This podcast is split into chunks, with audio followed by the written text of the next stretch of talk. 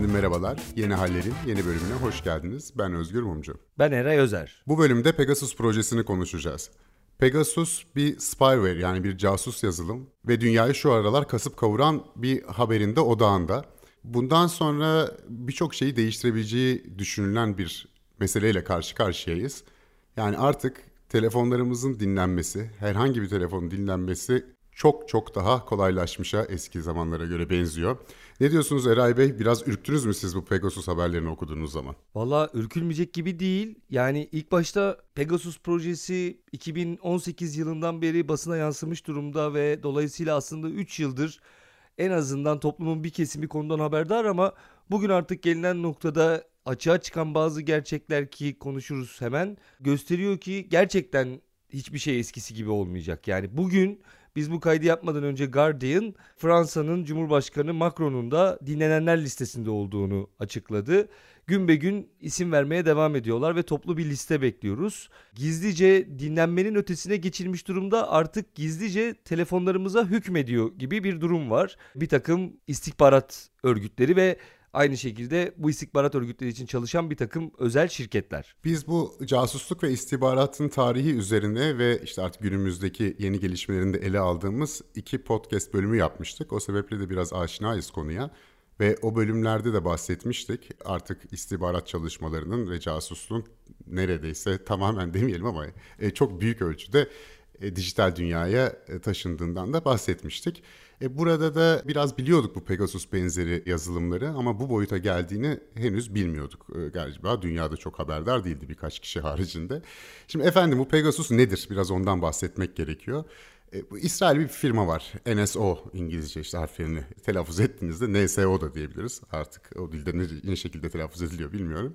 E, bu şirket e, İsrail istihbaratından ayrılmış üç kişi tarafından kurulmuş ve çeşitli işte güvenlik yazılımları, casus yazılımlar yapan bir şirket. Bunları hazırlayan bir şirket. Tek değil bu dünyada buna benzer birçok özel şirket mevcut. Ve birçok da telefon dinleme e, vesaire e, yazılımları da dünyada var. Fakat bu bunların Rolls Royce'u diyebiliriz şu anda. Yani piyasadaki en gelişmiş olanının bu olduğu söyleniyor ve İsrail devleti tarafından bir siber silah olarak değerlendirildiği için ancak İsrail devletinin izin verebildiği devletlerin emniyet birimlerine, istihbarat birimlerine satılabiliyor. Bu yazılımın özelliğine sızdığı telefonların tamamen her şeyini takip edebilmesinin yanı sıra o telefonları aynı zamanda kamerasını ve mikrofonunu kullanmak suretiyle birer dinleme cihazına da dönüştürebiliyor. Farkı ne diğer buna benzer e, işte istihbarat örgütlerinin ya da emniyet teşkilatlarının kullandığı e, yazılımlardan? Efendim daha evvel sizin telefonunuzu ele geçirmeye çalışıldığı zaman işte size bir SMS geliyor ya da işte bir e-mail geliyor. Size bir linke tıklamaya yönlendiriyor. E, sizi ilgilendiğiniz bir konuda bir haber olabilir bu ya da işte bir kargo takip numarası olabilir vesaire. Kandırıyorsunuz bir şekilde onu tıklıyorsunuz. Ama işte biraz bu işlerden anlayan insanlar bir süre sonra bunu öğrenip bu şekilde işlediğini öğrenip bu sistemin buna dikkat ediyorlardı. Yeni geldiği durumda no click exploit adını verdikleri yeni bir sistem kullanıyorlar. Adı üzerinde no click yani hiçbir şeye tıklamanız gerekmiyor. Siz farkına dahi varmadan telefonunuzun içine sızılabiliyor artık bu durumda pek bir güvenlik tedbirinin en azından şu aşamada işe yaramayacağı bir durumla karşı karşıyayız. Ve Pegasus projesi isminde bir gazetecilik konsorsiyumu diyelim. Bu şirketten bir takım sızmalar oldu. Burada bir takım e, datalar ortaya çıktı. Çeşitli dinlenen isimler ve bunları birçok e, yayın kuruluşu bir araya gelerek değerlendirdiler ve iki gün evvel, iki üç gün evvel bunlar açıklandı. Evet yani yazılımın hiçbir şey tıklamadan telefonu ele geçirmesi ne demek diye birazcık baktım. İlginç hakikaten yani anlaması çok zor, çok teknik ama en basit haliyle şöyle söyleyebiliriz. Sizin kabul etmediğiniz herhangi bir SMS'i düşünün mesela. O SMS siz kabul etmeseniz bile telefonunuza bir şekilde ulaşıyor değil mi? Yani bir şey geliyor telefonunuza ki siz ona hayır diyorsunuz. En temelde benim okuduklarımdan anladığım yani bir şeyin telefonunuza siz kabul etmeseniz bile geliyor olması zaten telefonunuza bir şeyin sizin rızanız dışında ulaşabileceğini gösteriyor. En temelde. Yani bu ne demek? Özellikle mail ve wireless aracılığıyla bu iki alanı kullanarak hayalet bir takım yazılımlarla, küçük loglarla diyorlar sizin telefonunuza erişim sağlayabiliyorlar. Zaten bir kere erişim sağladıktan sonra da geçmiş olsun artık. Yani telefonunuzu her türlü kullanabiliyorlar. Sizin her türlü yazılımınızı yani işte yok signal kullanıyorum, yok Telegram kullanıyorum. WhatsApp'ta zaten takip edilemiyor. Evet normalde bir uçtan bir uca şifreli bu yazılımlar. Nitekim zaten o şifreli gönderme esnasında bir takip söz konusu değil. Bizzat telefonun içinde hatta size daha acayip bir şey söyleyelim. Telefonu ele geçiriyor. Yani sizden daha fazla bilgi sahibi oluyor telefonla ilgili. Yani mesela sizin bütün web aramaları geçmişinizde görüntüleyebiliyorlar. Yani bir yerde öyle bir laf okudum çok çarpıcıydı. Telefonun sahibinden daha fazla sahibi haline geliyor. Yani daha fazla detaya hakim hale geliyor. Evet telefonun sahibinden daha fazla yetkiye sahip oluyor zaten. İşte bu yönetici yetkilerine sahip olmuş oluyor. Böylelikle her türlü veriyi telefondaki inceleyebiliyor ve onları değerlendirebiliyor. Yani sizin kendi kendinize ulaşamayacağınız, telefonunuzdan ulaşamayacağınız veriler de bunlara dahil. Bu sadece telefonunuzda yaptığınız her şey değil. Aynı zamanda mesela klavye hareketlerinizi de takip edebiliyor. Yani bütün şifreleriniz, belki de yazmayı düşünüp sildikleriniz, yani her şey ellerine geçmiş oluyor. Şimdi böyle bir niye panik havasıyla bunu söylüyoruz? Hani biz de telefonlarımız çok dinleneceğinden korktuğumuzdan değil ki hepimizin başına gelebilir bu çok açık bir şekilde ortaya çıktı. Beni burada en çok e, ürküten ve birçok insanı da ürküten hani bugüne kadar ki o efsane vardı ya işte efendim Apple'a girilmez. İşte Samsung, Android'in şöyle bir güvenlik tedbiri var falan filan. Hiçbirinin işe yaramadığı ortaya çıktı. Ya da işte efendim WhatsApp dinlenemez. E o zaman WhatsApp niye Pegasus'a dava açtı? Yani Pegasus'un firmasına niye dava açtı falan. Şimdi biraz geriye gidelim. Eray. Çünkü bu Pegasus meselesi 3 gün önce 2 gün önce ortaya çıkmadı. Ta 2016 senesinde ilk izlerini görüyoruz. Birleşik Arap Emirlikleri'ndeki bir gazeteci şüphelenmeye başlıyor telefonunun dinlenmesinden. O dönem bu no click teknolojisi gelişmediği için yine mesaj göndererek linke tıklayarak falan bu e, telefonlar ele geçiriliyormuş. İlk ismini 2016'larda duymaya başlıyoruz değil mi? Sonra 17'de 18'de tekil tekil vakalarla e, en çok gündemde yer alması ise bu e, Cemal Kaşıkçı'nın öldürülmesinden sonra hem Suudi Arabistanlı siyasetçi, aslında yönetim kademelerine de yakın biriydi. Daha sonra da Washington Post'ta köşe yazıları yazan, aynı zamanda da Suudi Arabistan'ın diasporasında diyelim bir takım demokratik eylemleri organize etmeye çalışan bir kişiydi. Daha sonra da İstanbul'daki Suudi Arabistan Büyükelçiliği'nde öldürüldüğünü biliyoruz. Cemal Kaşıkçı'nın bu öldürülmesi hakkında yapılan bir belgeselde The Dissident belgeselinde hem Kaşıkçı'nın hem de yakın çevresinin telefonlarına Pegasus yazılımıyla ulaşıldığı iddia edilmişti. Yani benim ilk görmem oydu. 2018 senesi olması gerekiyor ama çok fazla da üzerine durmamıştım. Çünkü hani istihbaratın yukarı kademelerinde bir takım telefon dinlenmelerin olabileceği şeklinde değerlendirmiştim. Ama bu şekilde dinlenme olduğunu bilmiyordum elbette. Cemal Kaşıkçı meselesinde yani son gelen haberler Cemal Kaşıkçı'nın öldürülmesinin ardından bütün ailesinin, nişanlısının ve daha ürkütücü olan soruşturmayı Türkiye'de yürüten savcının dahi Pegasus mağduru olduğu e, yönünde. Bu tabii çok çarpıcı bir bilgi. En son 50 binlik listede kimler olacağı konusunda henüz net değiliz. Fakat toplumun farklı kesimlerinden araştırmacılar, araştırmacı gazeteciler, çeşitli sivil toplum örgütleri yani asıl mesele şöyle bir yere kilitleniyor. Şimdiye kadar biz Pegasus'u evet biliyorduk. Pegasus'u yaratan ekip yani NSO dedikleri grup bunu zaten söylüyordu, biliniyordu. Fakat neydi buradaki açıklamaları? Biz bunu devletlere satıyoruz. Devletlerin istihbarat örgütlerine ve kolluk kuvvetlerine satıyoruz ki işte takip ettikleri çeşitli teröristler, uyuşturucu kaçakçıları, şunlar, bunlar, suçluları bir şekilde takip edebilsinler. Bu suçlu takip programı diyorlardı. Fakat en son burada Uluslararası Af Örgütü çok aktif bir rol oynadı bu son olayda. Bir de Paris merkezli Forbidden Stories diye bir kar amacı gütmeyen bir gazetecilik kuruluşu var. Bu ikisinin çabalarıyla ortaya çıkan bu sızan listede görüldü ki aslında hedefte suçlular, yok teröristler, yok patlatanlar, çatlatanlar değil. Bayağı bildiğiniz totaliter bir takım rejimlerde, ülkelerde o ülkelerin iktidarlarını eriştiren çeşitli gazeteciler, insan hakları avukatları, insan hakları aktivistleri vesaire var. Aslında devletler suçları değil bu insanları takip ediyor. Bu 50 bin kişilik listenin sızmasından sonra dediğin gibi Uluslararası Af Örgütü'nün e, bu tip bilişim meseleleri için kurmuş olduğu bir laboratuvar var. O laboratuvar aracılığıyla listede ismi bulunan e, saygın basın kuruluşlarında hali hazırda çalışmakta olan bazı kişilere bu durum bildiriliyor. Bakın elimize böyle bir liste geldi sizin telefonunuzda burada var inceleyebilir miyiz diye. Ve bu telefonlar sonradan incelendiğinde çok teknik incelemeler gerekiyor. Yani sizin bizim yapabileceğimiz bir e, inceleme sonucunda bunu bulmamız e, mümkün değil.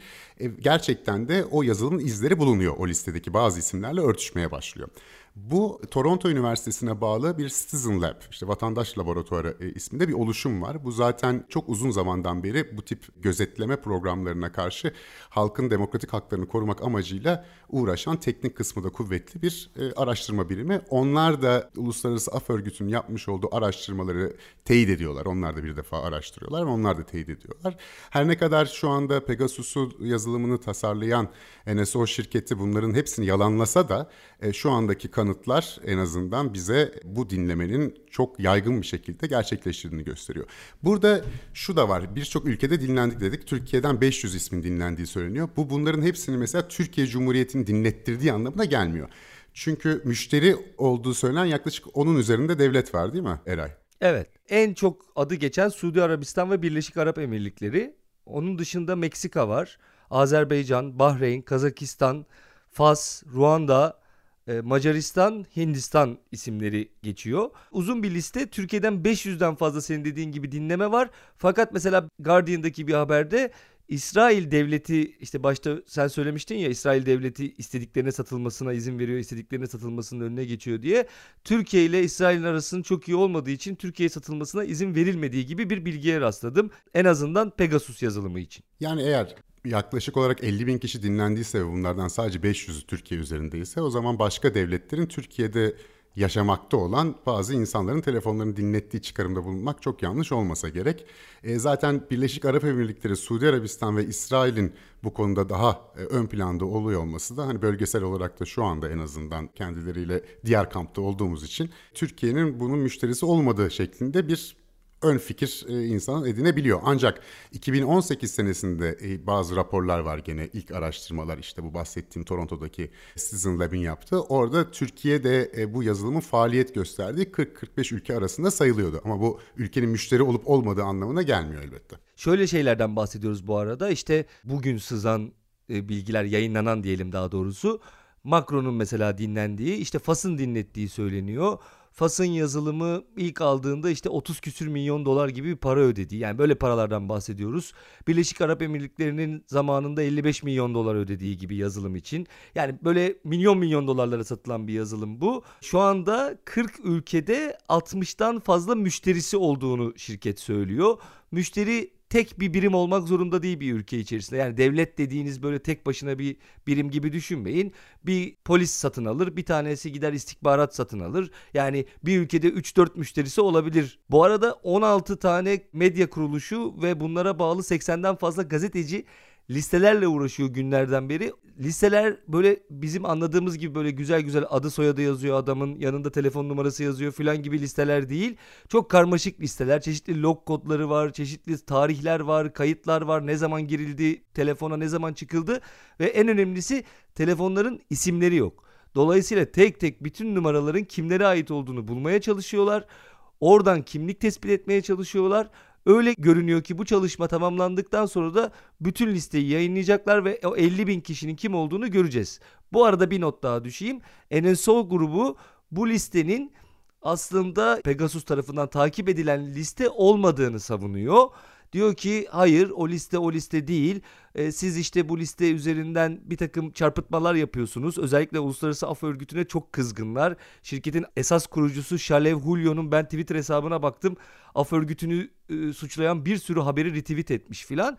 Ama çok kısa yine şunu da söyleyeyim. 67 telefonla ilk başta bir deneme yapılmış. 67 akıllı telefondan 23'ünün direkt zaten enfekte olduğu, virüsün bulaştığı Pegasus yazılımının yani 14'ünün giriş teşebbüsünde bulunulduğu yani yazılımın girmeye çalıştığı telefona başarılı olup olmadığı belli değil. Geri kalan 30 tanesinin 15 tanesinin Android olduğu Androidlerde şöyle bir problem var. Sonrasında bu af örgütünün yaptığı testlerde Android'de izleri bulmak çok zor. Android'de daha zor buluyorlar. Apple'da daha kolay buluyorlar. 15 tane de girişim olup olmadığı henüz netleşmediği ortaya çıkıyor. Bu niye önemli? Çünkü NSO grubu zaten Pegasus'un asla takip edilemeyeceğini açıklamıştı. Yani yazılımın en önemli noktalarından bir tanesi siz onay vermeden herhangi bir şeye tıklamadan bir telefona bulaşıyor. Aynı zamanda çıktığı zaman telefondan bir daha kimse o yazılımın telefona bulaşıp bulaşmadığını anlayamıyor idi NSO'ya göre. Fakat Uluslararası Af Örgütü'nün ve Forbidden Stories'in Citizen Lab'in yaptığı çalışmalar sonrasında aslında bir takım log kayıtlarının telefonda kaldığı ve tespit edilebildiği ortaya çıkmış oldu. Şunu da ekleyelim. Uluslararası Af Örgütü telefonunuzda Pegasus'un izinin olup olmadığını anlayabilecek bir yazılım geliştirdi. Buna internet üzerinden ulaşmak mümkün. Yani teorik olarak hepimiz telefonlarımızın içerisinde bu var mı yok mu bakabiliyoruz. Ancak henüz çok başlangıcında olduğumuz için o e, programı kullanmanız için de bir temel bilgisayar dili biliyor olmanız gerekiyor. İşte bazı komutlar falan yazmanız gerekiyor. Yani normal bir kullanıcının e, yani en azından benim kendi başıma çözebileceğim bir yazılım değil. Ancak bir arayüz oluşturmak ve daha kullanıcı dostu bir arayüzü yapıp herkese bunu açmak için de uğraşıyorlar. Onu da belirtmek lazım. E bir de şundan da korkuluyor fakat işte azıcık da olsa tespit edilebildi. Özellikle iPhone'larda deniyor. Ancak bir sonraki versiyonda bu Pegasus yazılımının telefonların geçici hafızasında sadece yer alıp ve bir süre sonra tamamen izini kaybettirecek şekilde geliştirebileceğinden hatta geliştirebilmiş olduğundan şüpheleniliyor. Tabii hemen akla şu soru geliyor. İsrail devletinin bu elde edilen istihbarat datasına erişimi var mı? Yani bu konuda NSO şiddetle reddediyor. Diyor ki hayır tabii ki biz müşterimiz kimse o müşteriler bakıyorlar bu dataya diyor. Fakat serverların İsrail'de olduğu bazılarının birincisi cepte. ikincisi bir Amerikan istihbaratçısının Guardian'a verdiği röportajda yani diyor yani yani hani röportaj biraz öyle yani evet yani başka türlüsü düşünülebilir mi diye. Çünkü mesela yani Birleşik Arap Emirlikleri, Suudi Arabistan, İsrail ne alaka filan diyorsunuz aslında birazcık oradaki o takip elde edilen datanın tamamının İsrail'e gitmesi de İsrail devletinin işine geliyor. Çünkü teorik olarak kendisine düşman olabilecek ülkelerin takibi de bu sayede kolaylaşıyor tabii ki. Yani burada İsrail devletinin hukuk devletine müthiş saygı göstererek efendim o donelere, o datalara hiç erişmediğini düşünmek için insanın bir hayli saf olması gerekir herhalde. Altını da çizmemiz gerekiyor ki şirketin kurucuları zaten İsrail askeri istihbaratı kökenli insanlar bu bir. İkincisi İsrail basınında, İsrail'in iktidar yanlısı medyasında sürekli övülen girişimler bunlar. İşte bizim parlak istihbaratçılarımız bakın neler de e, üretiyor, ne güzel falan diye. Ve bu insanlar kendilerine yönelik bütün eleştirileri işte tabiri caizse bir İsrail versiyonu Vatan Millet Sakarya ile savuşturan kişiler. E, yani bu anlamda da e, İsrail devletinin genel söylemine de yakın olduğunu da kabul etmemiz gerekiyor. Bir başka örnek de şu. Şu anda İsrail Başbakanı olan pandemi sırasında İsrail Savunma Bakanı olan kişi e, pandeminin ortasında işte bizdeki Hayat Eve Sığar gibi bir işte data takibi olan programı tamamen bu NSO şirketine ihalesiz vermek için teklifte bulunuyor. Ancak bu şey herhalde kamuoyundan da gelen bir takım baskılar sonucunda gerçekleşemiyor. Yani şu andaki e, bir parçalı bir koalisyon var İsrail'de çeşitli e, renkleri barındıran. Yine bir ciddi bir aşırı sağ e, damgası da var bu koalisyonda. İşte bu koalisyonun milliyetçi aşırı sağ kesiminin de bu şirketle çok yakın ilişkileri olduğunda defaatle belirtiliyor İsrail basından takip ettiğimiz kadarıyla. Yani o sebeple İsrail devletiyle bu e, şirket arasında bir ayrım varsa da o ayrım çizgisi bir hayli e, siliktir diye düşünüyorum. İki arkadaş esasında bunu kuruyorlar. Yani Shalev Julio ve Omri Lavie diye bir ikili var. Şalev özellikle bu kafaya takmış. Hatta hikayesi de ilginç. İşte telefonunu tamire götürüyor. Kendisi böyle startuplara falan meraklı bir arkadaş. Genç de şu anda 40 yaşında. Çok yaşlı değil. Telefonu tamire götürüyor yıllar önce ve tamirde beceremiyorlar bunu düzeltmeyi. Sonra diyor ki ya benim telefonuma uzaktan bağlanıp da bunu diyor tamir edemiyor musunuz? Ben her seferinde diyor tamir için diyor sizin dükkanınıza mı gelmek zorundayım diyor. Adamlar da aslında şöyle de gireriz telefona böyle de çıkarız derken Şalev diyor ki dur ya biz bu işi diyor bir paraya çeviremez miyiz? Telefona uzaktan bağlanma işine girelim filan. Omri ile beraber ortaklık yapısını ilk başta kuruyorlar. Sonra diyorlar ki e, biz bunu kime satacağız? İstihbaratçılara. O zaman diyorlar bir tane de istihbaratçı ve teknik işlerden anlayan bir insana ihtiyacımız var. Niv Karmi diye yine e, Mossad geçmişi olan bir üçüncü ortağı alıyorlar ve bu üç ortak işte zaten isimlerinin baş harfleri de Niv, Shalev ve Omri NSO şirketini kuruyorlar. Dinlenenler arasında bu arada çok acayip yayın organları var. Yani kim yok ki diyebileceğimiz yayın organları var. Wall Street Journal, CNN, New York Times, El Cezire, France 24, Associated Press, Le Monde, Bloomberg, The Economist, Reuters, Voice of America. Yani böyle upuzun. Bir de küçük rakam vereyim birazcık fikir versin diye. Mesela Hindistan'da en az 38 gazetecinin dinlendiği, Azerbaycan'da en az 48 gazetecinin izlendiği, dinlendiği. Fas'ta 38, Birleşik Arap Emirlikleri'nde 12. Orada zaten herhalde araştırmacı gazeteci sayısı da az olabilir. Çok emin değilim yani.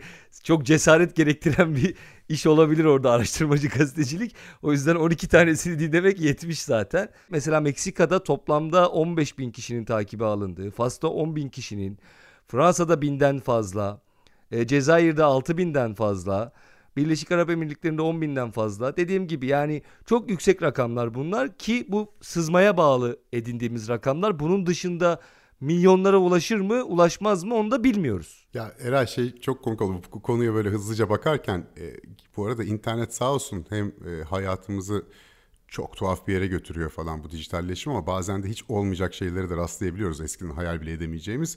Bir Hindistan haber kanallarını açayım bakayım onlar ne diyormuş dedim. Tabii orada ortalık yangın yeri yani. Meksika, Hindistan, Macaristan şu anda başka bir şey konuşulmuyor diyebiliriz. Hindistan'daki işte aynı bizim gibi bir moderatör var. İşte telefonla çeşitli adamlara bağlandılar. Tamamen bizimdeki gibi durum. Adamların şöyle bir tipine baktım.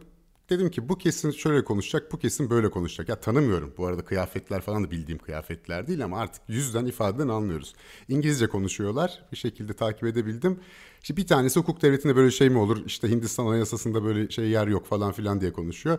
Bir başka arkadaş ya dünyada herkes herkes dinliyor. Yani senin kendinden şüphen yoksa devletin dinlemesine niye karşısın argümanını geliştirdi. Dedim ki ha Türk televizyonu izliyorum bu şu bu da şu diye. Bir yandan da şunu gördüm yani dünya hem çok farklı hem çok e, kültürel zenginlik, siyasal zenginlik içeren bir yer. Bir yandan da bir o kadar da herkes şablon gibi birbirinin aynı. Yani sanki Türkiye'de bir kanalda bir şey izliyormuşum gibi geldi bana e, onu izlerken. Bunu da belirtmek istiyorum hem üzüldüm hem sevindim. Yani dünyadaki birçok şeyi de takip edebiliyoruz böylelikle. E, üzüldüm yani hepimiz aynı saçma sapan tuzağın içerisinde devinip duruyoruz gibi geldi. Özgü Bey gizli bir orkoluk yaptınız.